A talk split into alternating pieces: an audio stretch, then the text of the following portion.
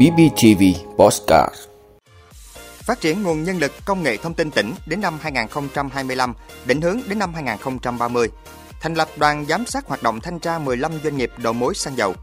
Bộ Tài chính đề nghị Tổng cục Hải quan gỡ khó cho kinh doanh xăng dầu. Chấn chỉnh xử lý 386 người vi phạm định mức tiêu chuẩn chế độ. Cảnh báo lừa đảo lao động sang làm việc tại Hàn Quốc theo thị thực E7. Australia tăng tiền phạt công ty không bảo vệ dữ liệu khách hàng. Đó là những thông tin sẽ có trong 5 phút trưa nay, ngày 23 tháng 10 của BBTV. Mời quý vị cùng theo dõi. Thưa quý vị, đến năm 2025, 100% cán bộ lãnh đạo, công chức viên chức và người lao động trong cơ quan nhà nước, lãnh đạo các doanh nghiệp, hợp tác xã được tham gia đào tạo, bồi dưỡng, tập huấn, cập nhật kiến thức về chuyển đổi số, kỹ năng số, công nghệ số. Đó là một trong những mục tiêu phấn đấu mà Ủy ban Nhân dân tỉnh đưa ra tại đề án phát triển nguồn nhân lực công nghệ thông tin tỉnh Bình Phước đến năm 2025, định hướng đến năm 2030.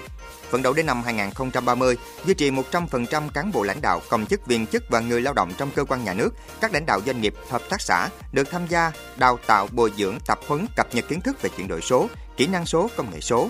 Trên 80% dân số biết và có kỹ năng sử dụng các loại hình dịch vụ công trực tuyến và các dịch vụ số thiết yếu khác trong các lĩnh vực y tế, giáo dục, giao thông, du lịch, ngân hàng. Duy trì 100% các thành viên mạng lưới ứng cứu sự cố an toàn thông tin được thường xuyên đào tạo, bồi dưỡng, cập nhật kiến thức, kỹ năng làm nòng cốt cho tiến trình chuyển đổi số trong các ngành các cấp. Đào tạo được tối thiểu 100 chuyên gia chuyển đổi số trong các ngành lĩnh vực địa phương để trở thành lực lượng nòng cốt dẫn dắt tổ chức và lan tỏa tiến trình chuyển đổi số.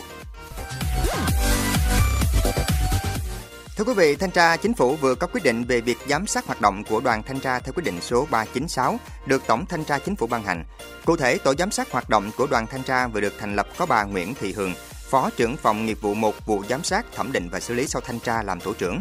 Tổ giám sát sẽ giám sát việc chấp hành các quy định của pháp luật về căn cứ, thẩm quyền và trình tự thủ tục, thực hiện các quyền nghĩa vụ trong hoạt động thanh tra của trưởng đoàn thanh tra và các thành viên đoàn thanh tra, giám sát việc chấp hành chỉ đạo của người ra quyết định thanh tra và việc thực hiện quyết định thanh tra, kế hoạch tiến hành thanh tra, việc chấp hành chế độ thông tin, báo cáo và các yêu cầu khác của cuộc thanh tra. Ngoài ra còn giám sát việc tuân thủ chuẩn mực đạo đức, quy tắc ứng xử của cán bộ thanh tra và các quy định của pháp luật về những hành vi bị nghiêm cấm của trưởng đoàn thanh tra và các thành viên. Trước đó, Tổng thanh tra đã ban hành quyết định thanh tra việc chấp hành chính sách pháp luật trong công tác quản lý nhà nước về xăng dầu, gồm có 15 doanh nghiệp đầu mối và 2 doanh nghiệp sản xuất. Giai đoạn được thanh tra sẽ từ ngày 1 tháng 1 năm 2017 đến ngày 30 tháng 6 năm 2022. Với trưởng đoàn thanh tra sẽ là ông Dương Quốc Huy, vụ trưởng vụ thanh tra giải quyết khiếu nại tố cáo kinh tế ngành vụ 1. Thưa quý vị, Bộ Tài chính vừa có văn bản gửi Tổng cục Hải quan nêu yêu cầu tháo gỡ khó khăn cho kinh doanh xăng dầu trên cơ sở đề nghị của Bộ Công Thương. Theo đó, Bộ này đề nghị Bộ Tài chính, Tổng cục Hải quan hỗ trợ doanh nghiệp kinh doanh đầu mối xăng dầu đang còn nợ thuế lớn hoặc chưa đáp ứng được các tiêu chuẩn để nhập khẩu, cung ứng xăng dầu cho thị trường trong nước. Bộ trưởng Bộ Tài chính đề nghị Tổng cục Hải quan khẩn trương xem xét đề xuất kiến nghị Bộ Công Thương trong việc hỗ trợ doanh nghiệp đầu mối kinh doanh xăng dầu theo đúng quy định của pháp luật. Cơ quan này cũng được yêu cầu báo cáo tình hình xuất nhập khẩu xăng dầu, những vướng mắc kiến nghị và đề xuất trình lãnh đạo Bộ trước ngày 23 tháng 10 để có hướng xử lý. Thưa quý vị, báo cáo của Chính phủ về công tác phòng chống tham nhũng năm 2022 cho thấy các bộ ngành địa phương đã ban hành 9.955 văn bản, hủy bỏ hoặc sửa đổi bổ sung 2.665 văn bản về định mức tiêu chuẩn chế độ đã kiểm tra theo thẩm quyền đối với 4.217 văn bản, gồm 519 văn bản của các bộ, cơ quan ngang bộ và 3.698 văn bản của địa phương. Qua kiểm tra đã phát hiện kết luận kiến nghị xử lý 61 văn bản, gồm 9 văn bản của cấp bộ và 52 văn bản của địa phương tiến hành 3.927 cuộc kiểm tra về thực hiện các định mức tiêu chuẩn chế độ, phát hiện 283 vụ việc, chứng chỉnh xử lý 386 người vi phạm, tăng 2,6% về số vụ và số người vi phạm so với năm 2021. Kiến nghị thu hồi 50,8 tỷ đồng, đã thu hồi được 43 tỷ đồng.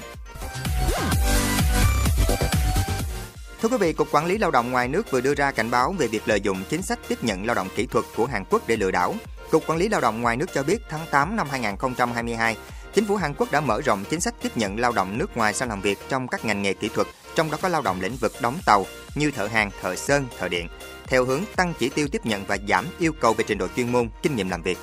Sau khi Hàn Quốc thực hiện chính sách tuyển dụng mới, Cục Quản lý Lao động ngoài nước đã nhận được phản ánh về việc một số cá nhân tổ chức không có chức năng đưa người lao động đi làm việc ở nước ngoài, quảng cáo mời chào người lao động nộp tiền tham gia các khóa học nghề và thi tuyển để đi làm việc tại Hàn Quốc theo thị thực E7, không đúng quy định pháp luật của Việt Nam và Hàn Quốc.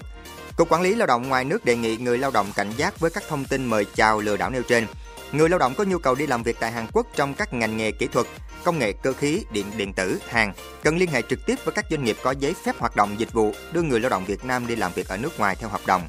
Cục Quản lý Lao động ngoài nước cũng lưu ý, các doanh nghiệp hoạt động dịch vụ đưa lao động đi làm việc ở nước ngoài theo hợp đồng chỉ tổ chức sơ tuyển, tuyển chọn lao động sau khi được Cục Quản lý Lao động ngoài nước chấp thuận việc chuẩn bị nguồn lao động hoặc đăng ký hợp đồng cung ứng lao động.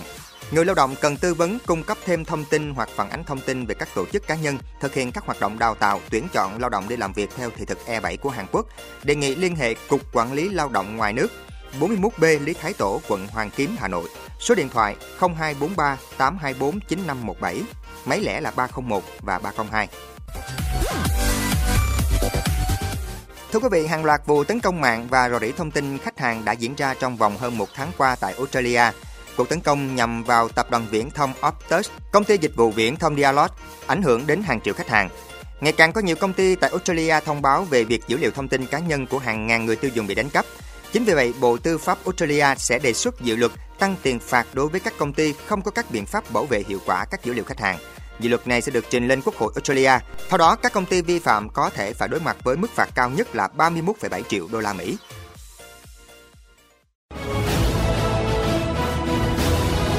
Ơn quý vị đã luôn ủng hộ các chương trình của Đài Phát thanh truyền hình và báo Bình Phước. Nếu có nhu cầu đăng thông tin quảng cáo ra vặt, quý khách hàng vui lòng liên hệ phòng dịch vụ quảng cáo phát hành số điện thoại 02713 887065. BBTV, vì bạn, mỗi ngày.